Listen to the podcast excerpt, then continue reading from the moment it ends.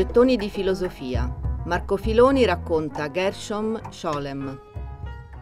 Gershom Scholem arrivò a Gerusalemme nel 1923.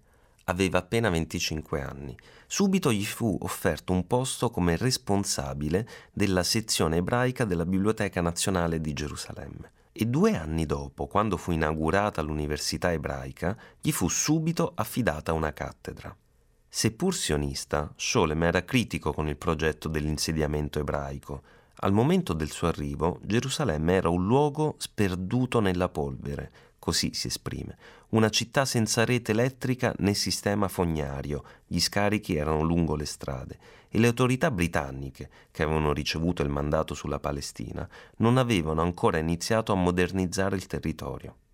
Inoltre Scholem, come descrive se stesso in una lettera, era uno studioso germanico in giacca e cravatta, quindi non poteva sentirsi a suo agio, l'integrazione era difficile, lamentava quell'assurda cozzaglia di gente in cui si imbatteva ed era disilluso dal clima politico e culturale di quell'insediamento.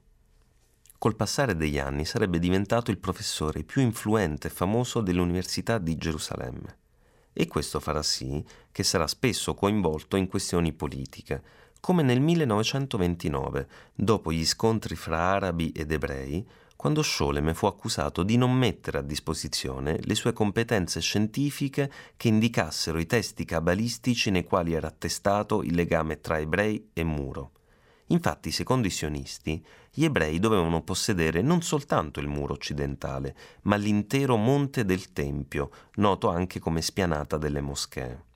Lui rispose che avrebbero potuto prendere tutti i testi al mondo, invano, come a dire, se volete scritture che non esistono, cercatevele da soli.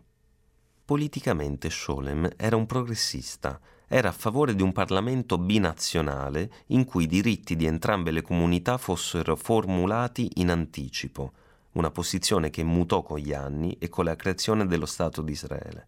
In questo senso è fondamentale la lettera che spedirà a Walter Benjamin il 1 agosto 1933, dove si comprende che per lui i veri obiettivi del sionismo non sono i confini o gli slogan nazionalistici.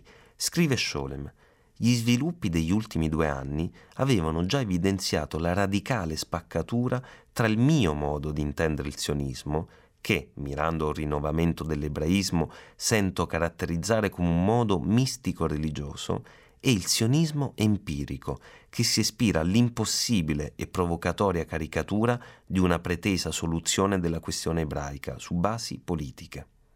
E conclude la lettera a Benjamin con queste parole tra Londra e Mosca, sulla via di Sion, ci siamo smarriti nel deserto arabico ed è stata la nostra iubris a sbarrarci la strada che conduce al popolo.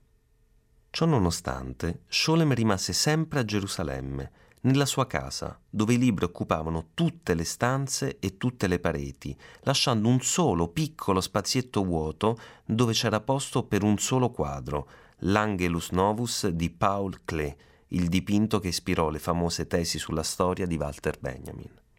E a proposito di casa piena di libri, nel 1937 Gershom Scholem pubblicò un piccolo libretto, con intenzioni ironiche, che si intitolava così Libri cabalistici mancanti nella biblioteca di Gershom Scholem.